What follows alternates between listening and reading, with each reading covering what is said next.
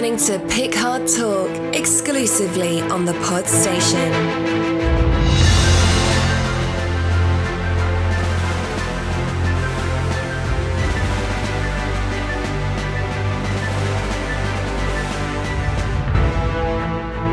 Welcome, listeners, to another episode of Picard Talk. This week is episode ten, Et in Arcadia Ergo, part two. And once again, the two marks are delivering an irreverent review, providing you lively debate, conversation, and social commentary. Resistance is futile as we go where no podcast has gone before. We're stuck between Spock and a Picard place, energising our latest episode to you. Will Sutra get all fifty shades of Earl Grey with Narek? Will we get answers to the collective with a smorgasbord? Has Synthfield become a downloadable app on Google Play? Will Picard communicate with the Romulans? For the rom-com. All this and more will be unpacked in this week's episode. Let me introduce my friend and co-host, Mark Pollard. Hi, mate. Hiya. I'm stuck. We're communicating over deep space because we're all in isolation. Some of us probably should be in isolation all the time, but we're all supposed to be in isolation temporarily, hopefully. There's a differential in the sound quality because we're usually face-to-face, mano a mano, whatever you say it. All that Spanish. We're looking at each other over a computer screen. Rather weird. Actually, it does feel a bit weird. In fact, where's me person emoji? There's me weirded hey. out. There's emojis that we can obviously play at, so if you hear an occasional pause during the course of this podcast, it means one of us has been distracted by a new tool or a new function that we found, and being typical blokes, we're completely incapable of doing any form of multitasking. Yep, there goes another one. It comes across like I'm having a stroke. This is it. This was the big finale of the show we have dedicated our lives to for the last ten weeks, mate. We've arrived. We're, we're here. We're there. It's finished. What did you think? Oh...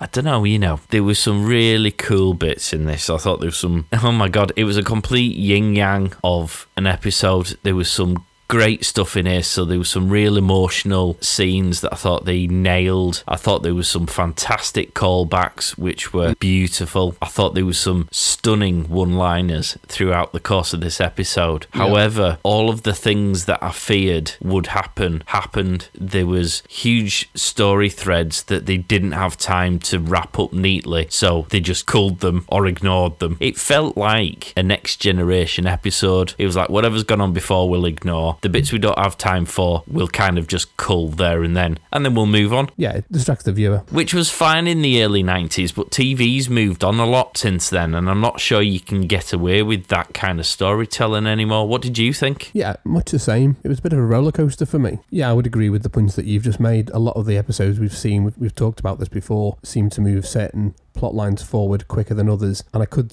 probably say that I felt like I was on a merry-go-round, not really going anywhere. Some of the stories, as you've mentioned, seem to be neglected for other plot points. Yeah, I would just generally agree with what you said. However, I did enjoy the episode, I must say, and I'm not sure whether that was because, like you were with the Deanna Troi and Riker-centric episode earlier in the season, there was that nostalgia element that kind of allowed me to ignore the fact that certain plot points were overlooked or not adequately answered. Yeah. Before we move and thoroughly deep delve into episode ten, we have some comments to pick up on from the last show. Shall we go through those first before we start getting our elbows deep in? Like James Herriot in All Creatures Great and Small.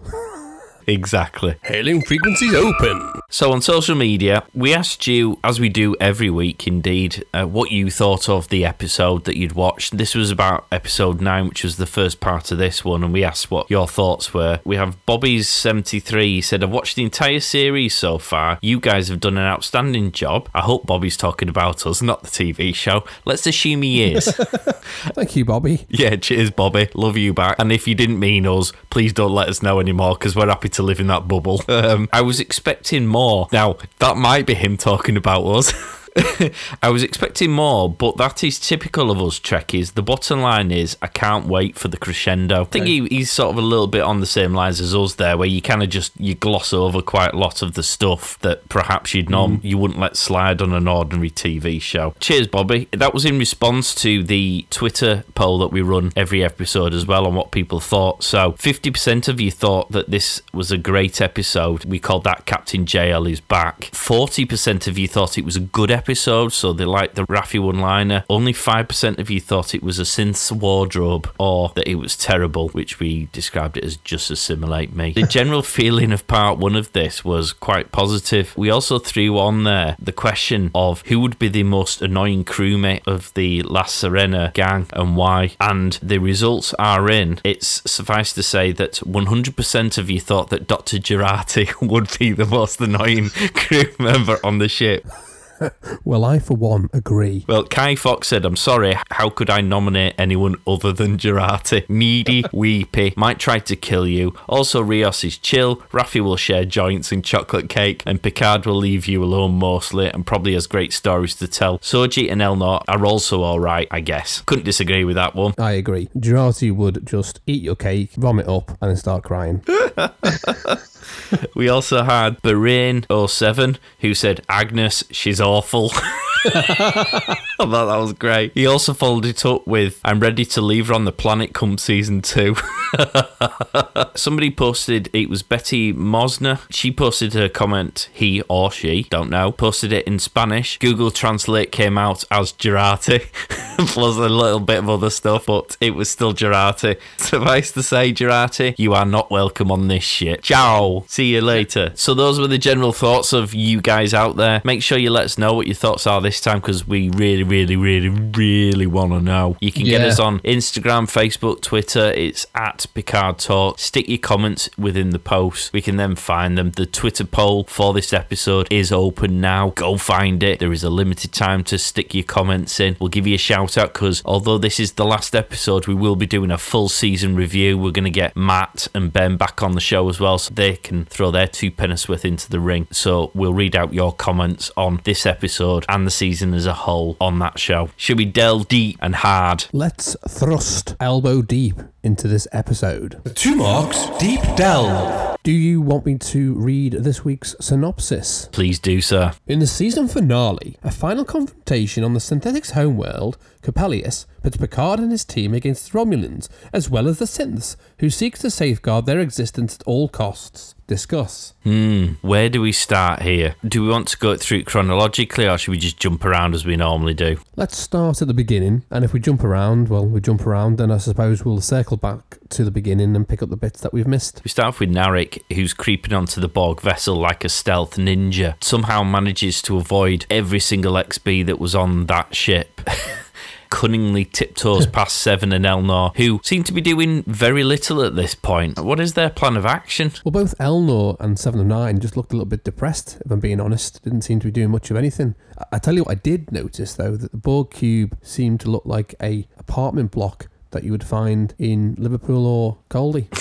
It seemed to be submerged this week. I don't know where all the water came from, because last week, if people remember from the last episode, the Borg cube was just in sand. Now the tide seems to have come in. No idea where the tides come from. Very strange. Rizzo quite amusingly referred to it as her sea view. So where did the sea come from? I don't know. Maybe the just... synths made it. It's uh, by the sea. Synth sea by the sea. Well, I'll tell you what, let's approach this from a different perspective. Last week we were wondering why sexy Soji let Narek out to go away and do stuff. What yeah. we established was she just let him go for no apparent reason whatsoever. He didn't seem to do anything or had any plan whatsoever that helped the synths in any way, shape or form. In fact, letting him go in the way that they did gave him carte blanche to do whatever he wanted to do, which in his opinion was to get everyone to help him defeat the synths. Yeah, and then creep back onto the Borg cube, which is the place he'd just come from. Exactly. Well, I thought him and Rizzo were completely wasted characters in this episode. Episode. She gets killed off after five minutes because they can't think of a thread to use for her in this yep. episode. And Narek disappears. I mean, we don't even know where he went, did we? He didn't beam up onto a Romulan ship, so far as we're aware. Oh. Was with the La Sirena, but and then he went to try and help destroy the doodah thingamy. What's it? Oh, you mean the uh, the pylon that they were building? Didn't appear to leave when all the Romulan ships disappeared. Well, he can't have even been left with the Federation ships because they all buggered off, didn't they? Pretty sharply. Well, it just seems to go back to what you said earlier, which is the character plot lines. Some of the characters were just thrown away, just misused. I mean, the fight scene between Seven of Nine and Narissa should have been one of the major final scenes of the season. You know, the big showdown between two strong female leads within the story. It was just over in less than a minute. I mean, it wasn't particularly well choreographed. There wasn't a lot of thought that went into it. It just seemed to be, we need to really get this character out of the episode now so we can move on. Yeah, it was. And it didn't really serve a huge purpose because I don't even know what she was trying to do on that shit. Yeah, there wasn't much to the fight, was there? There was a bit of rough and tumble, and then she was thrown like Emperor Palpatine over the edge, and that was it, done. Yeah. And then you shoot back to Elderberry, Elron, El Enron, who's obviously still morose, who's going, oh, what are we going to do? What are we going to do with all the X Bs? And then Seven of Nine says, well, I'm an X B, you cheeky bugger. Well, this is it. I mean, we'll come to this. The X B storyline is another one that they left completely to one side. And I was mistaken in the last episode because I thought that the message was the Borg getting the synths to communicate with them, and it wasn't. It was, in fact, it appears to have been what you suggested last week, which was the, the control thing that we came across in Discovery. The The whole Borg storyline was completely redundant in this episode. Yeah, the X B storyline is just a victim of the fact that we ran out of time to complete the, the full story. It was looking quite promising. We had a few episodes where we were beginning to see how the X Bs were being reunited into a civilization, back to whatever they were as a species. We were getting to understand about the Romulans and the fact that there was a select few of those who had been assimilated, and it was looking that it could be to do with the Zhat Vash, and that they'd been purposely assimilated, as we saw one of them essentially brought down the Borg cube on her own because she was a little bit, um, what should we say, mental, and as such she ended up with that Borg cube that was in space that they've been using to harvest the, the technology and things, but that didn't go anywhere, which is a shame. It's just, it's just I think that's sad because for me the Borg were a good uh, story to tell because we've seen them in all of the Star Trek shows. It was just nice to have them involved in this. And with all the connective tissue to Picard and Seven of Nine, and obviously moving into season two with potentially Q and Guinan, and we had Hugh in this as well, there was a lot of basis and architecture to plan a story of value. Um, it was just thrown away at the last minute. It's very sad. And I do have a continuation of my theory of how Control fits into this story within the Borg construct, which with the lack of the story of the X Bs being developed, I'm not sure how this is going to move forward now. Maybe it'll be something that moves into season two, but I'm going to explain that a bit later in the in the show. If only they had extra episodes, eh?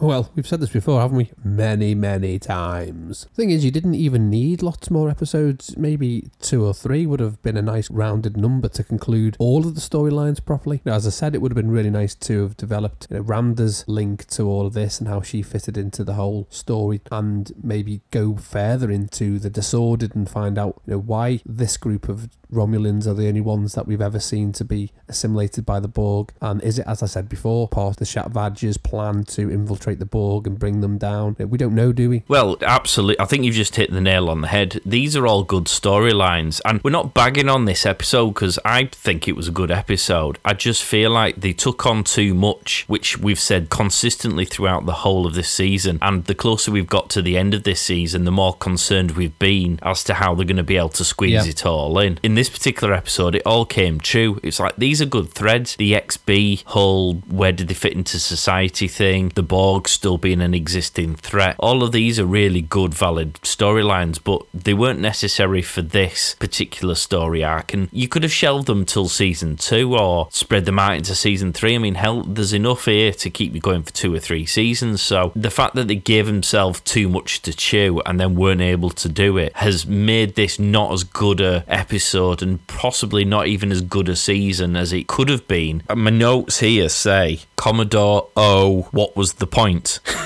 I mean, who is she? What is she? What was she doing? Who gives a shit? Because we saw her for about thirty seconds. No, I totally agree. Um, her character in this particular series was wasted. However, I do have a potential theory to why we've not really seen too much of Seven of Nine, and that could be because I believe on the grapevine that we're potentially going to have a Seven of Nine spin-off season, so the writers could well be purposely avoiding having her in the show. Oh, really? You think? Yeah. Okay. But at the end of this episode, it looked like like she was going to be part of their crew, didn't she? No, yeah, exactly. And I think you're right. I suspect she will be back for season two. I hope she has more episodes in season two. In fact, I don't know when this supposed spin-off show is going to happen. It may be in the distant future, even if it happens. What they could do, if they were going to plan it out properly and have this uh, regular Star Trek show coming across the years, is, you know, we're going to have Section thirty-one show, we're going to have possibly the Seven of Nine show, we're going to have season three of Discovery. So each time you might have a new season of each show coming out across the years while they're filming and doing post photography of the other show. I hope she is back for season two, uh, like a character like you do. There may be a point in season two Picard or season three Picard of where Seven of Nine diverges away from the Mermaid, simply because I can't say La Sirena properly, and then that will take her into her own show, and then we may have what we have in other universes like N C I S and other um, long-running shows where there's spin-offs and there's crossovers like we have in the Arrowverse, which then gets the viewer uh, a bit more excited and continues the buy-in from new fans, old fans, and people who just really enjoy sci-fi. To continue the Theoryville plots further, one of the theories that's out there is that the Romulans are in fact the progenitors of the Borg, and that way, way back around the time of the Zhat Vash, they developed the technology that thus became the Borg. Again, another possible plot line or story arc to develop and work upon to give us, not that I'm particularly interested in finding out the origins of the Borg, I'm quite happy being fearful of their species as a whole. I don't really want it to be spoon-fed and go, oh, okay, it was because somebody added a battery to a toaster and then shoved that in a microwave, added radiation, next minute you've got a Borg. I'm happy with just being aware the Borg are a species not to be meddled with. But, you know, we'll see what happens. Couple of questions, because I'm hoping you might pick up on them and can answer the question. Why did they let Narek go? Sorry, my friend, I have no idea why they let Narek go. Oh, you're rubbish. And next question, just to confirm my fears that you are utterly useless in my life. The other question is... I forgot the other question. Is that because I'm so utterly useless in your life? Oh my god, what was it? Oh, that was it. Do we know what this vision was that we have been hanging our entire plot line on throughout the entirety of it? We now think it was a, a message from Command, perhaps. I said to you, didn't I, last week, that I thought that looked like the probe that the Discovery had sent into the future and come back enhanced with all those tentacle things on. It'd come back enhanced with essentially what was Control. The look to me was that it looked very similar to the one that we saw in Discovery. They close the portal very quickly, so we don't really see much of it. Uh, we could be, again, seeing that in next season. At least, as we know, Discovery is in the future. A hashtag spoilers already. We might see more of it. The other thing worth noting, which is going to have your head exploding and your eyes bleeding. I just switch off. Where Discovery is set, they are obviously before Picard. However, the way season three is ended, again, more spoilers, they are now in the future. So they may well be nearer to Picard's future in where they are sitting than they are in Discovery's past for Picard, future for them. As I said before, because the probe is from the future, it's brought back technology. We could develop more on that. Basically, the Romulan storyline is Narek gets freed, goes to get the guys from the Mermaid to give him a hand, helps them, but we don't know what happens to him. His sister gets killed after five minutes. Commodore O has a five second scene where she goes, ha ha, let's go and exterminate everyone on the ship, and then we don't really see her again until she uses, throws out another load of typically bad person lines. Doesn't fire a shot on the planet, turns around and goes home after being told by the Federation, and that kind of draws the line under the shit vag. You know, I just feel underwhelmed. Well, anyone who's been with the shit vag will know that they're rubbish to be with. Were you not surprised when he went to La Sirena and was explaining to the crew about what the problem was? And everyone on the ship seemed to wholeheartedly and unequivocally accept his version of events. Okay, let's help, shall we? At no point did anyone think, hmm, maybe we should quiz him a little bit more, because he starts talking about this myth of a story and like, is that supposed to convince me that somehow you are telling me the truth? And secondly, did Elnor not at any point think to say to Seven, oh look, uh, Narek's just been sneaking around in the Borg cube, uh, do you want to come and find me afterwards? I'll, I'll carry a, a communicator with me, and when When you finished bobbing off sister over the edge of the cliff, uh, you can come and meet up with me and maybe we can stick together at these dangerous and difficult times. Elnor, none of that. Elnor quite literally just jibs her off and goes off with Narek. Yeah, there doesn't seem to be any solidarity at all there, does there? And also they appear to be doing what most people do, which is just take a fact, inverted commas, on first glance without going away and providing evidential value to that fact, or checking through secondary information that what they've been told is accurate and has a basis to act upon. How did we feel about the synth plot? Because I thought the synth plot in this was equally disappointing. Well, before we move on to the synth plot, let me just go through a couple of things that I observed. Firstly, Picard managed to fly the mermaid uh, very quickly. Yeah. Picard bingo, have we now got a full house? No, because he didn't say it. Jurati stole the line. Oh, okay. I've made a note. Hate Jurati, she stole Picard's line. That was the only line I was waiting for. And bloody she, oh weepy bollocks, nicked it. Oh. Well, clearly we were robbed on the old Picard bingo. But the other thing I noticed, the shortage of clothing again on the synths. Is somebody missing a set of curtains? Well, why is that? Well, we had a bit of midriff showing on one of the synths, and then there was a bit of shoulder action going on on another one. Others seem to have a full set, sort of um, clothing roulette. Moving seamlessly onto your synth plot. Well, there was no plot. That was kind of my issue. It didn't move on from the last episode. The entire episode involved this pylon building itself, Soji standing there doing a Data-esque kind of weird thing with her hands. I have to say, I don't like, you know, this visual technology thing where they've got the hands pointing and touching things. Oh, you mean like the Minority Report? Yeah, I don't think it works. I don't think this worked at all. It just looked like she was moving green blocks around. Like Tetris. Yeah, but in a shit way. That's basically all that happened. Sexy Soji got about thirty seconds of screen time before she was switched off. Um, I was just going to mention regards to the sensor array that was being built. Do you remember watching a program a while ago called S G one? Yeah. Stargate S G one, kind of a spin-off of the film at the time, where they had the big bad of one of the seasons was the replicators. Very similar, in fact, to the way that this one's being built, which looks like to be nanotechnology, I suspect. But the replicators, like evil Lego, seem to be building blocks in a very similar fashion. Yeah. Yeah, this plot point with the synths was over far too fast. All you had, essentially, was a, a group of badly dressed mannequins going... oh, and looking up at the sky at whatever the sensor array was doing. Just no value to the story whatsoever. Well, also, while I'm on the rant... Go on, go on, kid. Well, I draw your attention back to episode nine, where I was... flowers. They're hardly a medieval siege weapon, are they? Hang on, killer flowers, I think you'll find they were described as. You clearly have the technology from the fact that these are fully operational synthetic life forms and have built an antenna to build whatever you want to build, which looks a bit more stable than Flora. You have this technology to build anything, and yet you build twenty-four Triffids. It's like, why don't you just build a massive big fuck-off iron cannon? When you've got those bloody tools that basically create whatever it is you want. I mean, come on, man. The world's your oyster. You're not restricted to anything beyond your imagination. You come up with a flying flower. Yeah, it's like in Ghostbusters, like, who's going to be a hero? The Stay Puft Marshmallow Man. I mean, was Ray Stans working for the synths? You know, what are we going to have for? You can think of anything you want to defend this planet. Hang on a minute, who's thought of flowers? Orchids? Who's thought that? It's like, uh, that, that'll be me. What? You could have had everything. I love, fla- I love orchids. What? A super mega Death Star. Yeah, yeah, yeah. But orchids.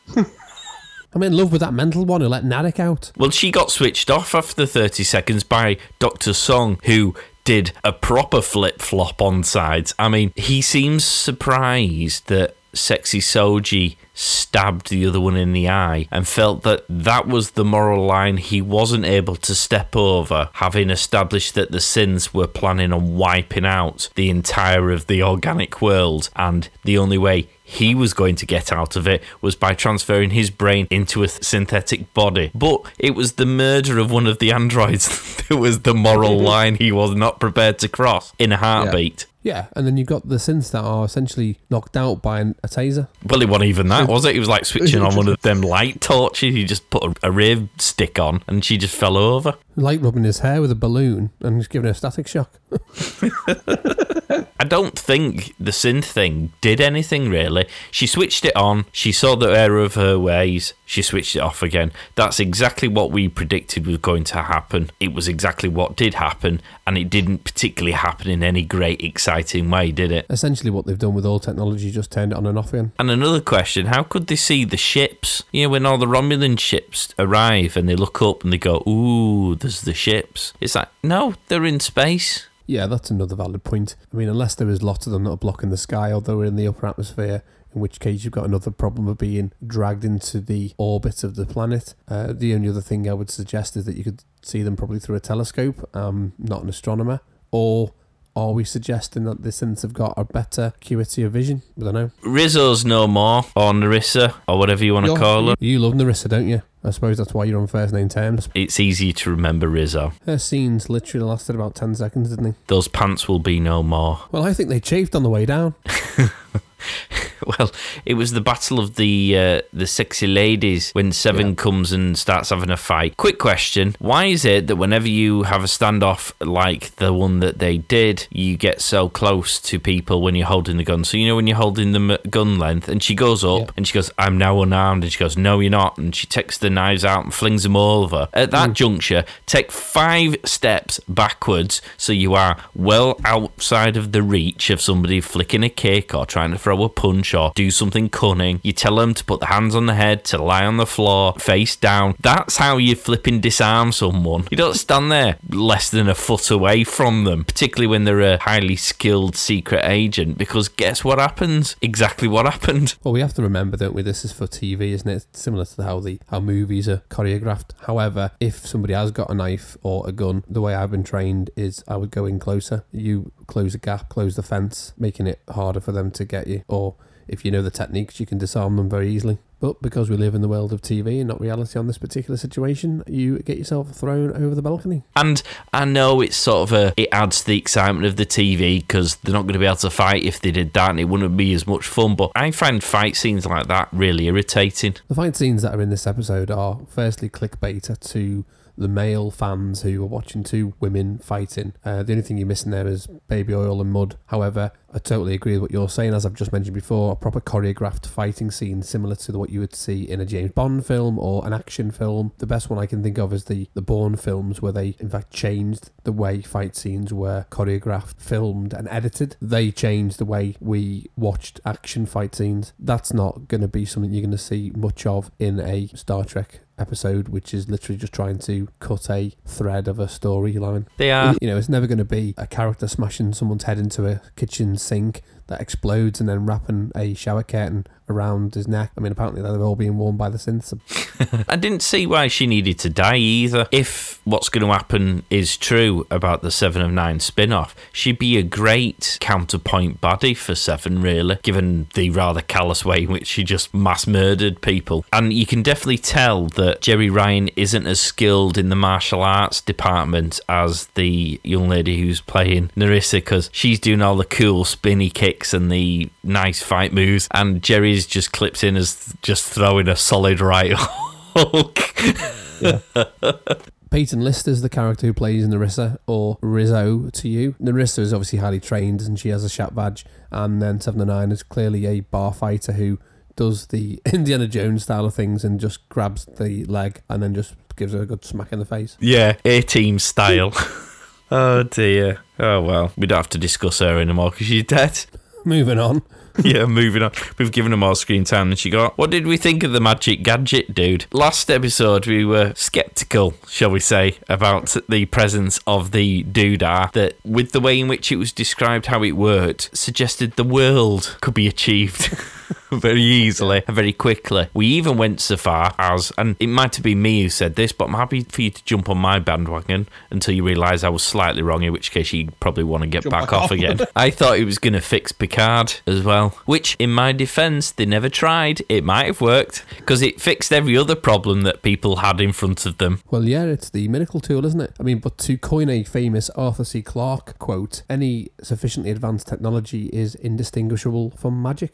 Although I was thinking that you meant the other piece of technology that you mentioned, or in fact referred to, with regard to uh, Rios and his football skills, when we see the football actually contained another piece of helpful technology. Oh, yes, yes. That plan was a bit shit, though, wasn't it? Didn't work. Not at all. Just another wasted story plot. Well, did nobody think, hmm, there might be someone in the way causing the problem, so how do we get rid of him? Well, what we could do is we could do hand-to-hand combat with robots, because we're all probably able to overpower and outskill a robot, so that should go pretty good. And then we'll just throw the blowy-uppy doodah at the...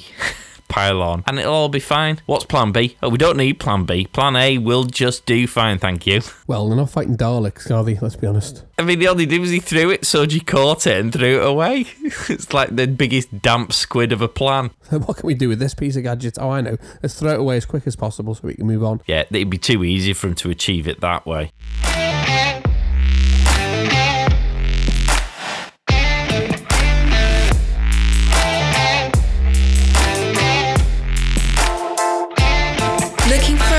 Marketing opportunity, why not become a commercial partner of the Pod Station?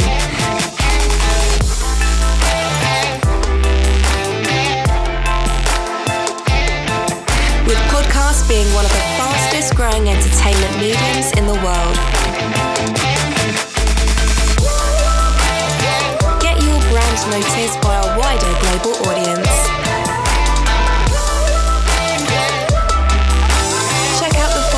Packages at thepodstation.co.uk forward slash station dash packages, or email sponsor at thepodstation.co.uk for more details.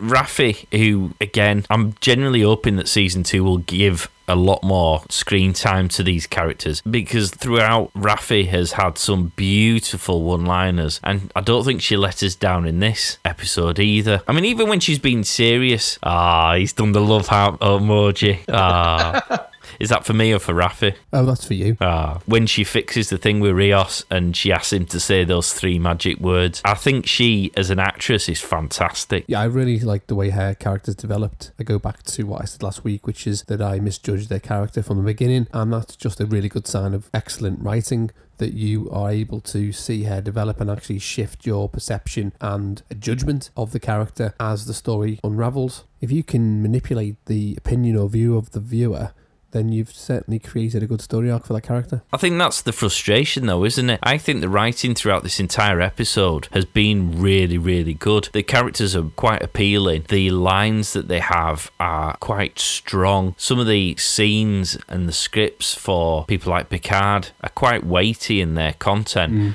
This is all great. I think it just boils down to the fact that they've had to rush through these things. These great characters just don't get a chance to shine. We've said this time and time again, and then we've got to the end of the show, and that's what they've done, isn't it? Well, it is. It very much is. Because Picard, do we think he got due service in this episode? I think some of his scenes were powerful. I think some of them were emotionally charged. We got a lot of chance throughout the ten episodes to see his character throw us essentially off, off kilter, where we believe in him to be a completely different Picard than the one we knew. And again, through the, the, the power of story writing, we're now back onto the Picard that we know and love. I think he's had some good moments, but then essentially the show is called Picard. So I do think he did, but I think probably at the cost of other stuff as well. Well, exactly. We see him flying the ship, the La Sirena, after five minutes of watching somebody else do it, uh, mm. and having had to re- teach my other half how to use Photoshop this week, I can categorically confirm it's not that easy to, for somebody to learn something even as complex as Photoshop Basic. You're trying to get the Tipex off the screen. Something like that.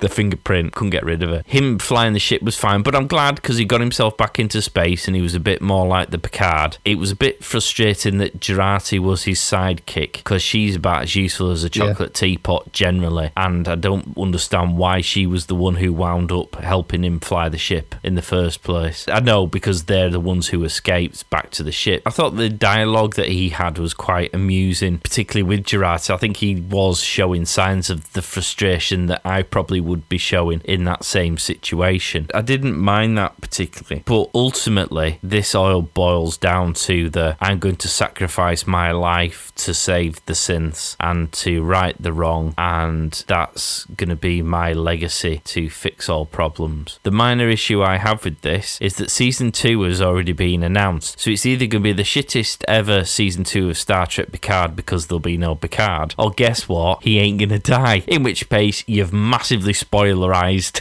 the whole of this. There is huge spoilers uh, before we'd even seen episode one. Yeah, I totally agree with that. And the other thing I was going to add was this all happened with seventeen minutes left of the show. Yeah. You just kind of knew something else was going to happen before the end of the show, didn't you? Yeah, and it's disappointing because we've got our old Picard back. Ever since he visited Will and Di, he's been more like the Picard, and this episode we see that all the more clearly. He's back in the captain's chair, he's flying the ship as a strategist. He'd already preempted the Romulans turning up, laying claim to the planet and then causing bloody murder, so he'd already covered that base by contacting Starfleet in advance to get them the Federation protection. He'd already contacted Federation, he was coming up with a plan to delay the attack. These are all the things that we've become synonymous with that character, so it was brilliant to see him doing that again. It's just a shame that it's all crammed into such a small space of time. This for me was when I thought this episode was starting to build some traction. Yeah. This is now a classic Next Generation episode where we have Picard with a ship in space and he's now commanding the ship himself, although he is piloting it. And then we get a bit of a callback to when Jurati mentions about, well, this would be quite good if there's a Picard manoeuvre, and realise in fact there was a Picard manoeuvre. One thing I didn't need to see was twenty-five versions of Jurati's face on screen. Well, she wasn't crying though, was she? No, agreed, but when you've got that bearing down on you. They should have had them instead of the ship, shouldn't they? Just oh, had them projected was... across the Romulans. Just two hundred faces of Jurati's big cheeky face crying across the universe. You've mentioned this in other episodes, it was more like a Next Generation one. Well, it felt like a sci-fi, didn't it? Because we were in space, yeah. And there were spaceships, yeah, doing space stuff. Correct. Made all the more better with the arrival of Sir William Riker. Boom.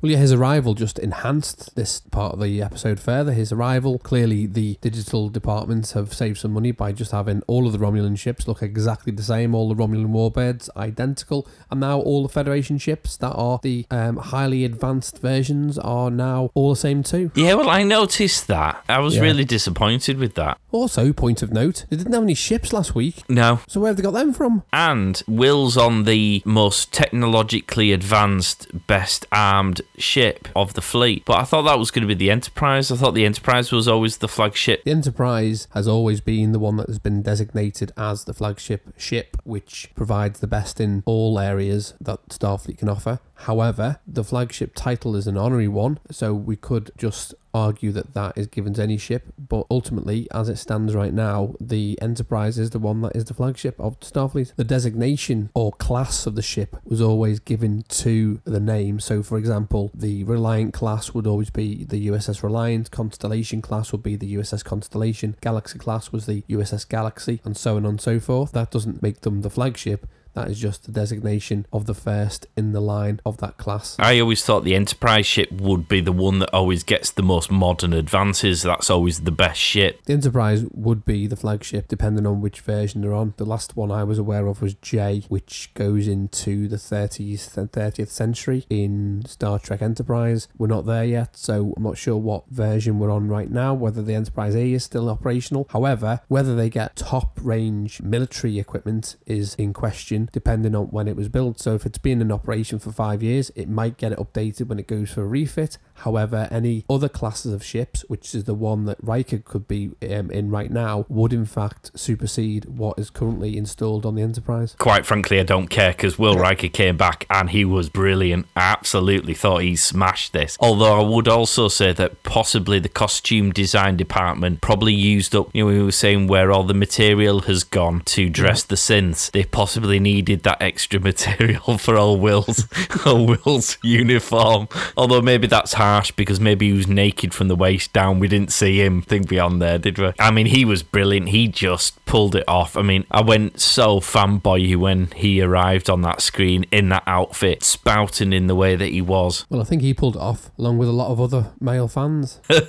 Yeah, he was brilliant. It was quite abundant that the ships were all identical. Perhaps that is not surprising given the main place where they build all the ships. You mean the Mars Planitia shipyards? Had been completely destroyed. They've obviously had to find some other way of building them, and they've had to build mirror vessels so they can mass produce very quickly to replenish the ships that they need. What it's clear from this episode is you have a production Model T Ford class starship which can be created very quickly and is the height of the technology that they've got right now, the latest class of ship that can be deployed very quickly. One thing that is important to note is the Mars Planitia shipyards are the ones that have been heavily mentioned across Star Trek canon. However, there are uh, a vast many Starfleet shipyards across the territories, those notably being the Lunar shipyards, the Baconor Cosmodrome, the forty Eridani Starfleet construction yards, the Antares shipyards, the Oakland fleet yards, the Marin County Starfleet yards,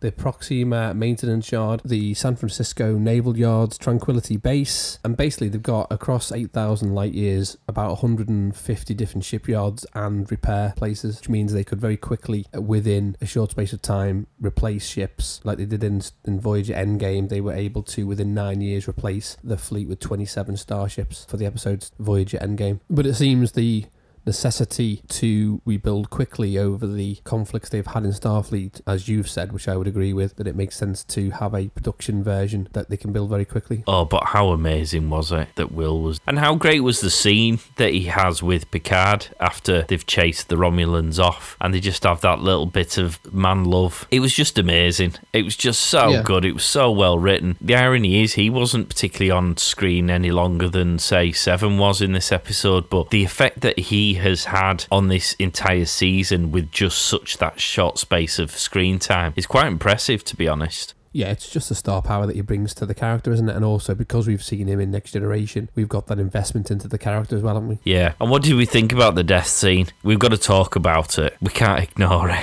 I kind of want to ignore it, but let's not ignore it. So Jean-Luc Picard dies, everybody. Or does he? What did we think? It was the typical sacrifice yourself for everyone else. We'd seen it before with Spock, where he sacrifices himself. The needs of the many outweigh the needs of the one or the few. For me, just predictable. Well, it was massively predictable. We figured that that was going to happen, but that ultimately he, he wasn't going to die, because there's no way you could have season two without him. I think this death scene was put in just so that Jurati could cap off the full ten episodes with a crying scene, because without that, she wouldn't have got a cry in this, this episode. I think she's paid by tears.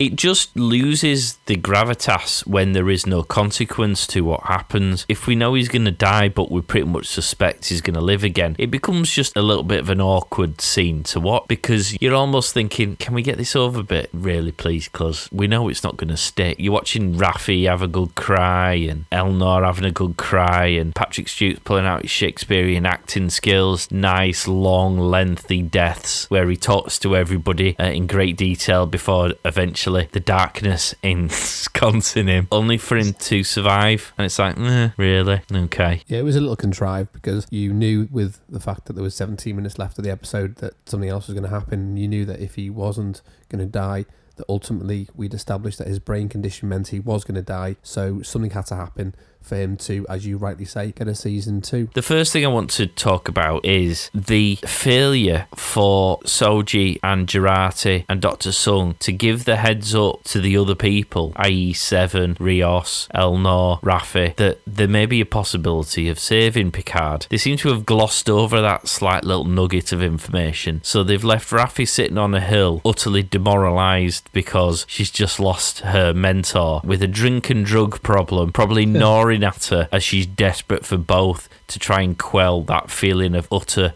loss that she's just experienced. Rios and Seven take themselves away to a cliff edge, which is a dangerous place to go when you're feeling a bit down, to drink some weird alcohol stuff to try and drown their sorrows, as Rios makes a promise that he's never going to let anyone in again, because that's the second captain he cares for deeply that he's lost. And at at no point did Jurati or Soji or Soong think, we might want to tell these really utterly distraught human beings that there might be a solution to this problem. And whilst they're obviously going to feel anxious while we fix it, maybe not to get the mourning glasses out just yet, because there might not be an end to this just yet. Having had the relationship that they had and built up over the previous episodes, you would have thought that somebody would have decided to tell somebody that was a second option. It would have avoided all the sadness and given further hope to his survival. It was indicative of this episode and how they were so scattergun and very short with how things did. So they, they showed people mourning this only for them to bring in the Data scene, which was a great scene, by the way. Very Harry Potter-esque. You mentioned they were stealing Stargate's technology of the replicator. This was stolen right out of the last film of Harry Potter, wasn't it? Yeah, it was.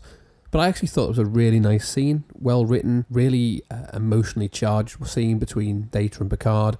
Actually, I would go as far as saying that actually all the hairs on the back of my neck were st- sticking up. You could tell from the way they were acting the scene that they'd obviously got a really off-screen friendship, and that the characters, you could buy into the fact that each of the characters really had a, a genuine love for each other. Yeah, I thought so. I mean, it was nice to see Data anyway, and it was the proper Data we saw. Yeah. And their interaction was give you the same warm and fuzzies that you enjoyed with Riker and Troy earlier on, definitely. I thought it was a really nice scene, and I think what they were saying was quite profound until, of course, again, I thought it was quite emotional when Data was asking Picard to unplug him when he got back, because, of course, it never dawned on us that Data, having transferred everything into B four, meant that he couldn't technically end his existence, as it were, and was almost stuck in the limbo of having to experience everybody else's limbo whilst not being able to do it for himself. Yeah, it was a great scene. It also gave some closure, I felt, to what happened in Nemesis, because in Nemesis, the abruptness and the opportunity for a farewell was essentially stolen away from Picard, simply down to the situation they were in at the time. And I felt that this gave the opportunity to give proper closure to both Data and Picard and give enough time for a thoughtful farewell. It was a bit melancholy, but it was one of those scenes in this episode that, for me, I felt set the bar in terms of its marking higher than other episodes. And how do we feel about the fact that Picard is now a synth? Well, he went into the golem, didn't he? And that was probably the only solution to his not dying being and being in season two. Yeah. I'm trying not to think of him as a synth now. Well, I don't like thinking of him as a synth. I appreciate they tried to retcon everything about that whole fact by, yeah, you're still going to die as normal and you've not yeah, got yeah. any superpowers. We basically made you a normal normal person, but you're a synth. I don't like the fact that Picard is a synth. And also ninety-four years old. I'm sure they're putting that in for some purpose to keep everyone happy with regards to the timelines. Well, I think they've got to guard against the fact that Stewart might die at any point, because he's getting older, isn't he? Yeah, yeah, but he's not ninety-four, is he? No, he's not. I wasn't very happy. I'm trying to bury like a memory of Soji's that he isn't a synth.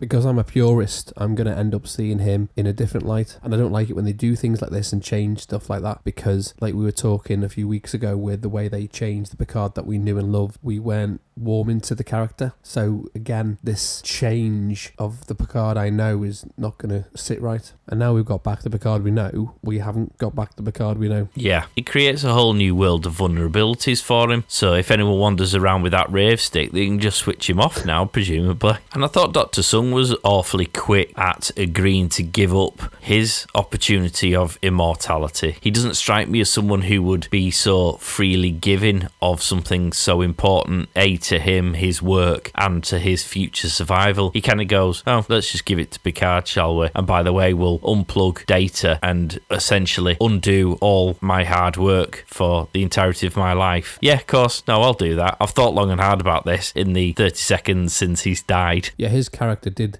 buck the curve in regard to the Soongs that we've seen throughout the Star Trek canon, but what it did seem to do is make a mockery of all of his life's work and the storyline that was surrounding all of that. And also, he's not as old as Picard, so maybe he can build himself another one. Maybe. And what did we think about Data's death scene? Because Data, who was already dead, eventually got another death scene, so that Fat Data need be no more. To be fair, Fat Data wasn't as fat as he was at the beginning, because they've been on the old C G I, hadn't they? It did look like that, or he had a corset yeah. on. The reason why he looked like he was really dying is because he was holding his breath for about five minutes to keep his stomach in. Breathe in, breathe in, breathe in, breathe in. Uh, I love you, Picard. uh, if you could walk out a bit quicker than that. So why was Data dressed like Hugh Hefner for his death scene? Well, do you not remember when Data was doing his Holosuite Sherlock Holmes novels? He used to wear that silk dressing gown, didn't he? Ah, is that why? Yeah, he did, actually. And he'd have the pipe and slippers as well, and sometimes he'd wear the deerstalker. But what I think is that scene really sent shivers down my spine and was just...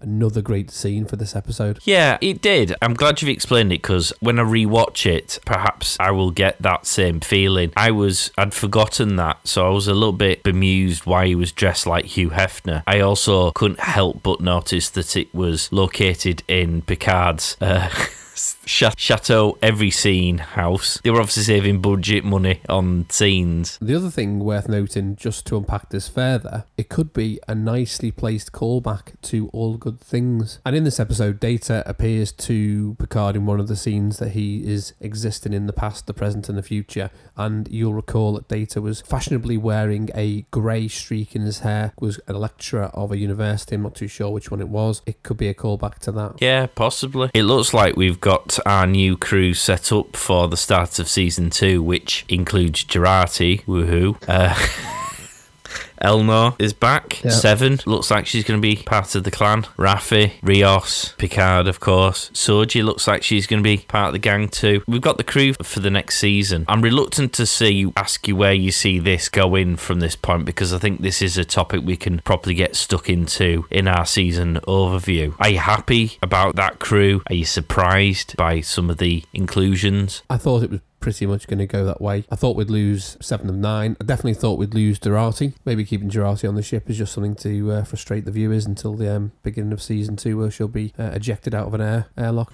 Wasn't sure whether we'd end up keeping Elsie, because he started off really strong with his sword fighting skills, but as the seasons develop, he's not really a character that I felt had any value to the, the overall story. He seems to be lacking in self-confidence. He doesn't seem to be a structured member of the team. He keeps disappearing. You, you can't trust him in that in that regard. Yeah, he's very emotional, isn't he? Yeah, he does get very affected by things around him. Now, he might be a very talented warrior, but you want someone who's a bit stronger mentally, deal with the things going on around you. Yeah, you have got a really ragtag group of people, haven't you? You've got Jurati, who just cries and hides under tables. You've got Seven of Nine, who just can't fight very well but just punch in the face. You've got Rios, who has some issues and has just created five versions of himself. You've got an alcoholic and an addict, and you've then got a sword fighter who is very good at um, fighting but gets upset about it.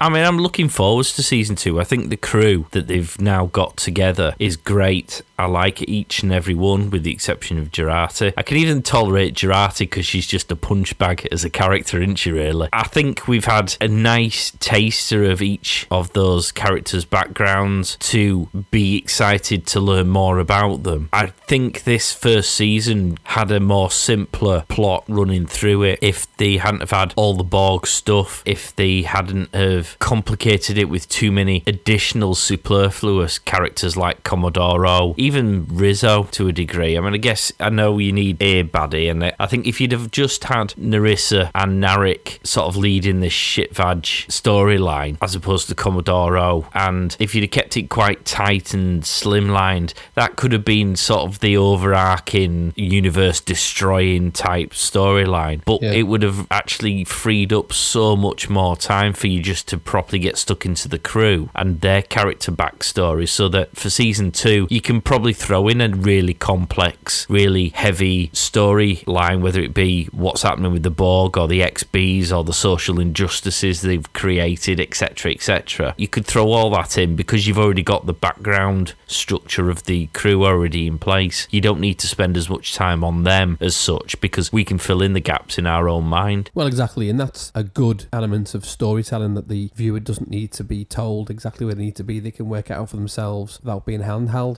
I mean, the plot points you've already referred to didn't go anywhere, did they? So you've got Commodore O turns up with a huge armada of ships only to be turned away by a pile of flowers and Riker. Then you've got the X Bs, who most of them get wiped out by Narissa, the rest possibly destroyed when they crash into a planet. They don't go anywhere. You've got Picard's mate, who turns up for a couple of episodes. All right, Picard.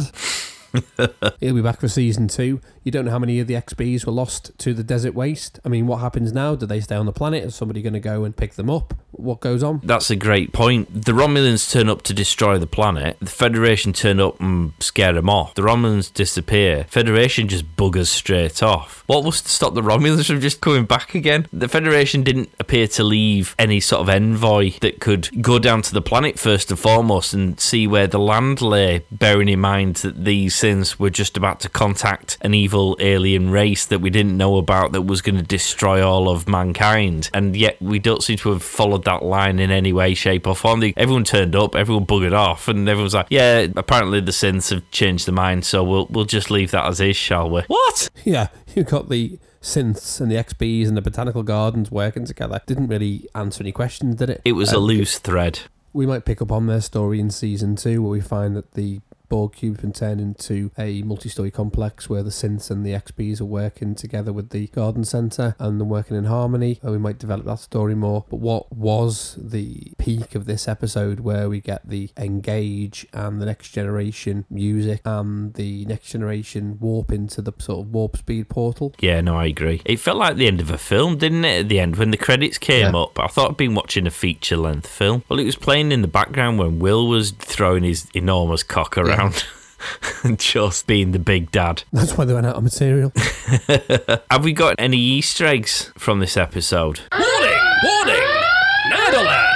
There was probably loads that I've missed, so I'll be as quick as I can getting through the ones that I saw. Across the ten episodes, Picard has always used the signature Make It So. However, as you mentioned, at this time, he was robbed, and Crybaby McGee steals it from him. Outrageous. During the scene when Agnes is trying to delay the attack by the Romulan fleet, she says that she should come up with something called the Picard Manoeuvre, remembers that there's already a thing called that, which is the tactical move in Starfleet. When Picard is fighting the Ferengi, he makes it look like the Stargazer is in two places at once with a short-range warp jump, so they do the same, and instead we get to see two hundred fifty faces of Jurati. Scary.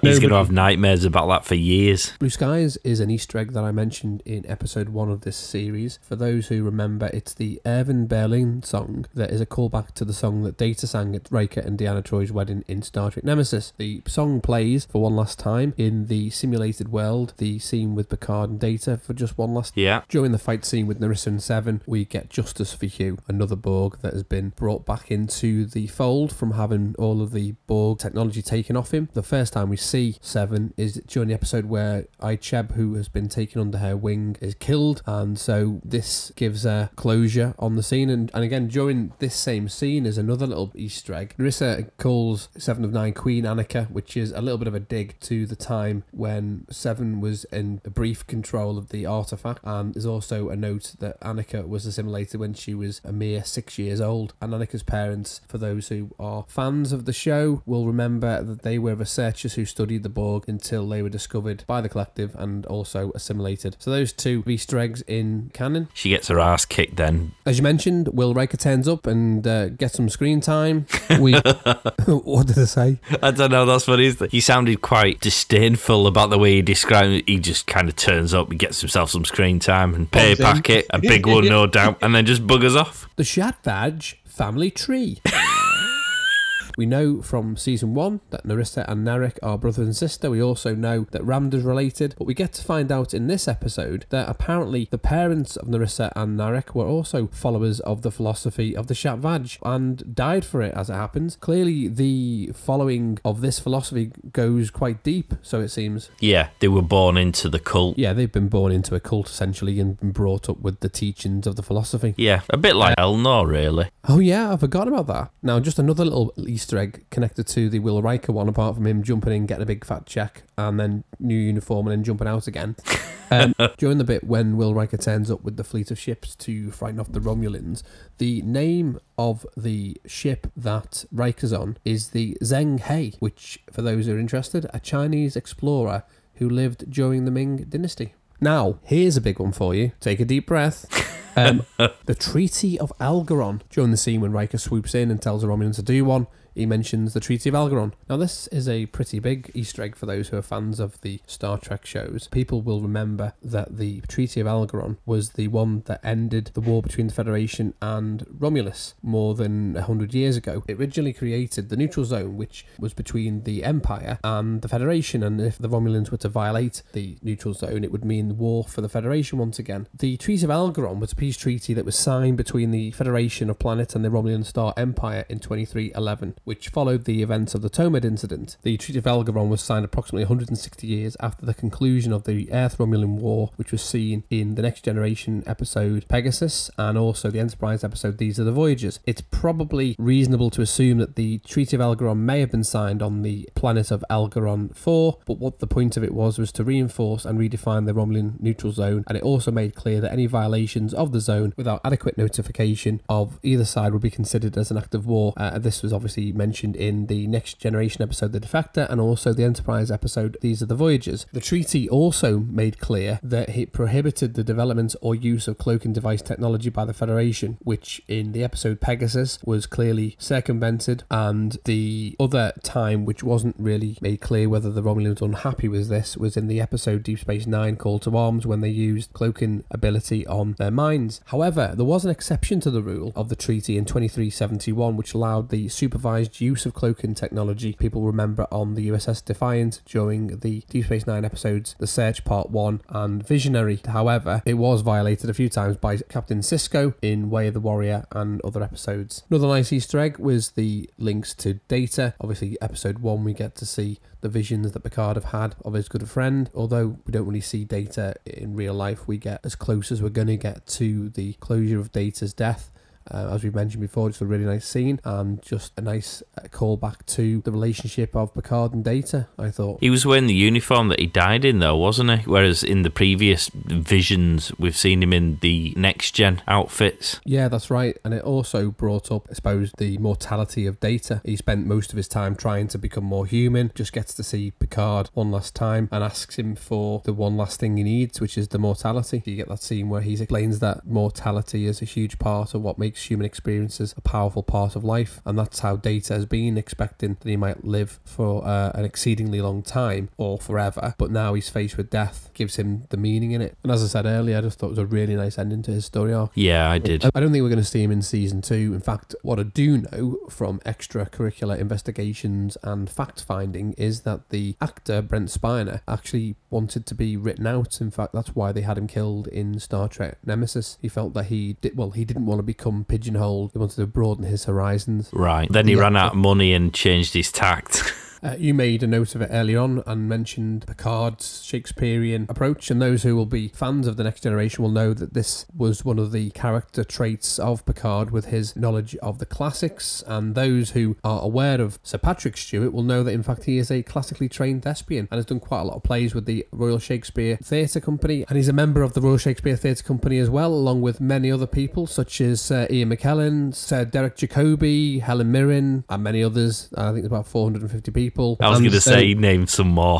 I was yeah. going to well, test your knowledge there. But the Easter egg isn't the fact that he is a classically trained thespian. It is in fact that he uses a line from The Tempest, which is a uh, Shakespearean quote, and he says, "We are such stuff as dreams are made of, and our little life is rounded with a sleep." And that's from The Tempest play that Data performed with Picard during their time on the Enterprise, for Data to try and understand his humanity better. I loved that bit. I thought he, that was really quite touching as well. Just before we get to the end of the episode, we get a sort of a final moment on the mermaid, and it pans across the crew, and as it pans across Seven of Nine, we see what looks like to be a pile of rods. Now, those of fans of the, the show will know that that is the game Calto, which was used notably, in fact, on Voyager. Tuvok used to play the game with Harry Kim, who was never able to beat him, but the first time that Seven tried it with Tuvok, she beat Tuvok in one move, as I remember. Then we also get to finish off the series of Easter eggs. We get Engage. Uh, we end this, the episode with Jean-Luc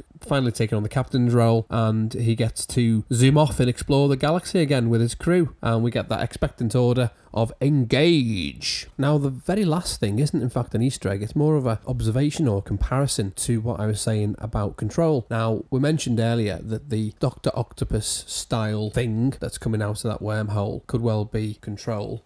Um, and I just want to read what Control says to Leyland in Discovery. There are seven thousand active ships in Starfleet, all reliant on the chain of command. That chain is unquestioned, unbroken, unseen. Every instruction passed down through channels, in time. Even those who would not follow my agenda knowingly will. And later says, struggle is pointless. So what I really wanted to throw out there for the listeners is, do we get a glimpse of Control, which is from Discovery? Uh, now that being a link to potentially Season three, Section thirty-one was using the Control as their threat assessment system, and then when Discovery sent the probe from Return from the Future, it became a time traversing cephalopod. Just wanted to just throw that out there, really, as a potentially is that the Borg link that we've been talking about. Very good. What would you give this score out of ten, and why? Don't give me your season score, we'll save that for the next episode. Just this episode, what would you give it out of ten? I wouldn't give a season score because I believe that to be an average. I was going to give it nine, but having assimilated it properly, I'm going to give it a ten. and, what? The reason, and the reasons why, the scenes of the few outweighed the scenes of the many. What? You have never given ten for anything. I'll give you a ten. Oh, nice. And I give you it right back. But you've never given a ten for anything because you always say there's nowhere to go when you give it ten. I do. And you know why I'm going to give it a ten now? Go on. Because it's got nowhere to go. Because it is the end of the season. Oh, nice. Wow. Do you want me to give you the reason for why? You're going to have to. Although we have the frustration of plot points and the stories that we've been developing over the series not really going anywhere, the powerful scenes between Data, Picard, Riker, Picard, then in addition to those scenes, you've got the one-liners or the humour between the other character, Picard back onto the ship, just the nuance and the nostalgic approach to the whole episode, really. And that is what took away my focus from the frustrations of the stories that didn't really go anywhere. What about you? Well, I'm not going to give it a ten. For all the reasons we've already mentioned, there are some gaping flaws in this episode. There are storylines that are dropped like a stone. There are characters who are given rather unceremoniously sharp endings because they know they don't have the time or the capacity to squeeze it in. And if I'm going to compare this show with other shows out there at the moment, that's just not good enough. There's no reason or justification for them being able to do that. And so I have to take that into account when giving them a score. By the same token, I absolutely agree with you. There were some brilliantly funny one-liners. There's been some excellent performances in this episode. The nostalgic scenes were exceptional, absolutely phenomenal. I mean, the Will Riker Picard one. I mean, I forgot to mention when they say goodbye to one another, and then when the screen cuts off and, yeah. and Picard just goes adjure under his breath. It was, was just, I'm sitting there thinking, wow, that's the last time he's going to see him. Except, of course, I know that's not going to be the last time he sees him because he's not going to die, which again spoils this episode. The Data scene was phenomenal. Great to see him again. It was great to see the character of Data again, the way that they interact, yeah. the way he talks and processes information. That was brilliant. So if it was just on the nostalgic bits, I'd be giving it a nine, possibly a ten. Okay. If I was giving it based on the plots and some of the character development and use, I'd be giving it a six, maybe a seven if it was lucky. So I'm going to have to pitch it in the middle, and I'm going to go for an eight. I think okay. an eight is a fair representation of the failings of this episode and of the strength of some of those scenes. I could have given it a nine. I could be easily persuaded to wander into a nine territory because of those things, but I think eight. I'm sticking with an eight. That's still a strong score though, isn't it? It is. It was a good episode. I thoroughly enjoyed it. It was an end to this season. I don't think it was a satisfactory ending to the storyline that they've been dragging out for the last ten episodes, which is why it's got that score. Yeah, it has made a few faults in regards to the narrative and the storyline and the plot points, but I think the overwhelming facts that you've got good cinematography, the the music, the score, the dramatic scenes, the effects that we've got, that we've seen, the battles, the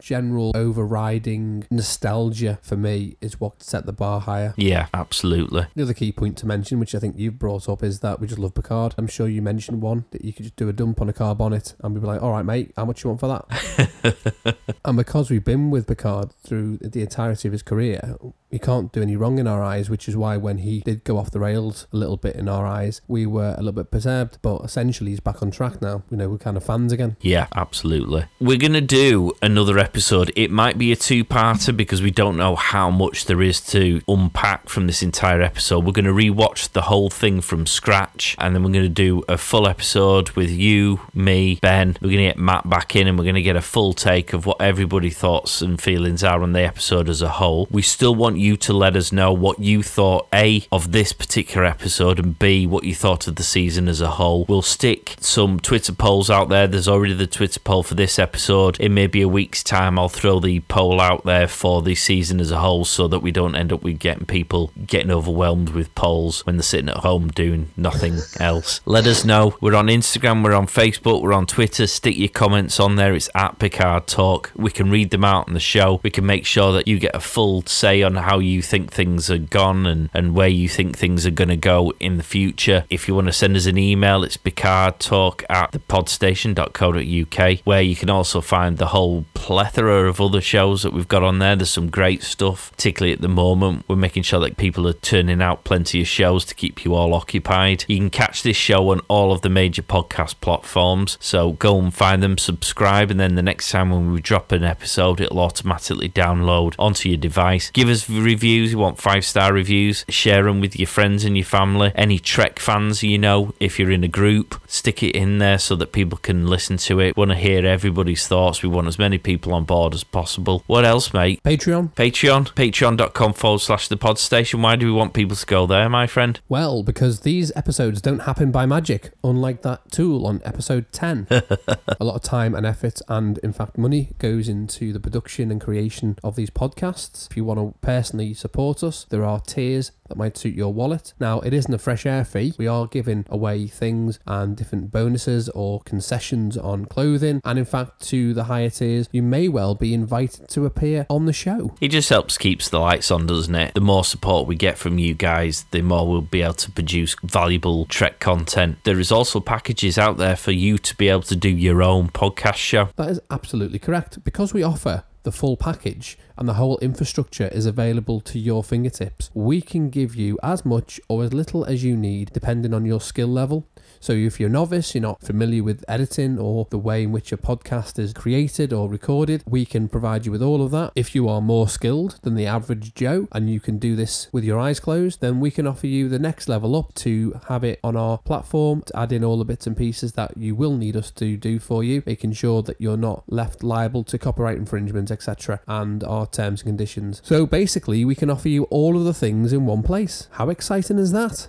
Or if you're uh, in charge of the fastest, coolest, best armed, technologically advanced spaceship and you want to do a podcast about that, or magical gizmos that do whatever it is you want them to do at any given time. Or why not even do one on Harry Potter if it takes your fancy? Exactly. You can That's talk about the scenes that were stolen that. from Picard.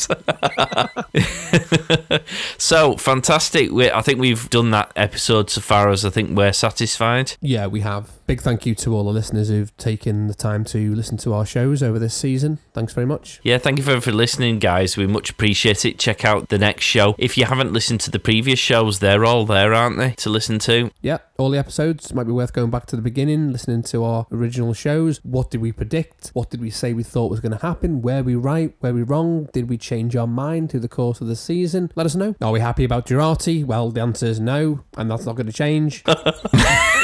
Indeed, indeed. All right, guys. Well, thanks a lot for listening. Take care. Stay safe. Yeah, thanks, guys. Take it easy. Watch out for zombies. Take care. Make it so, number one.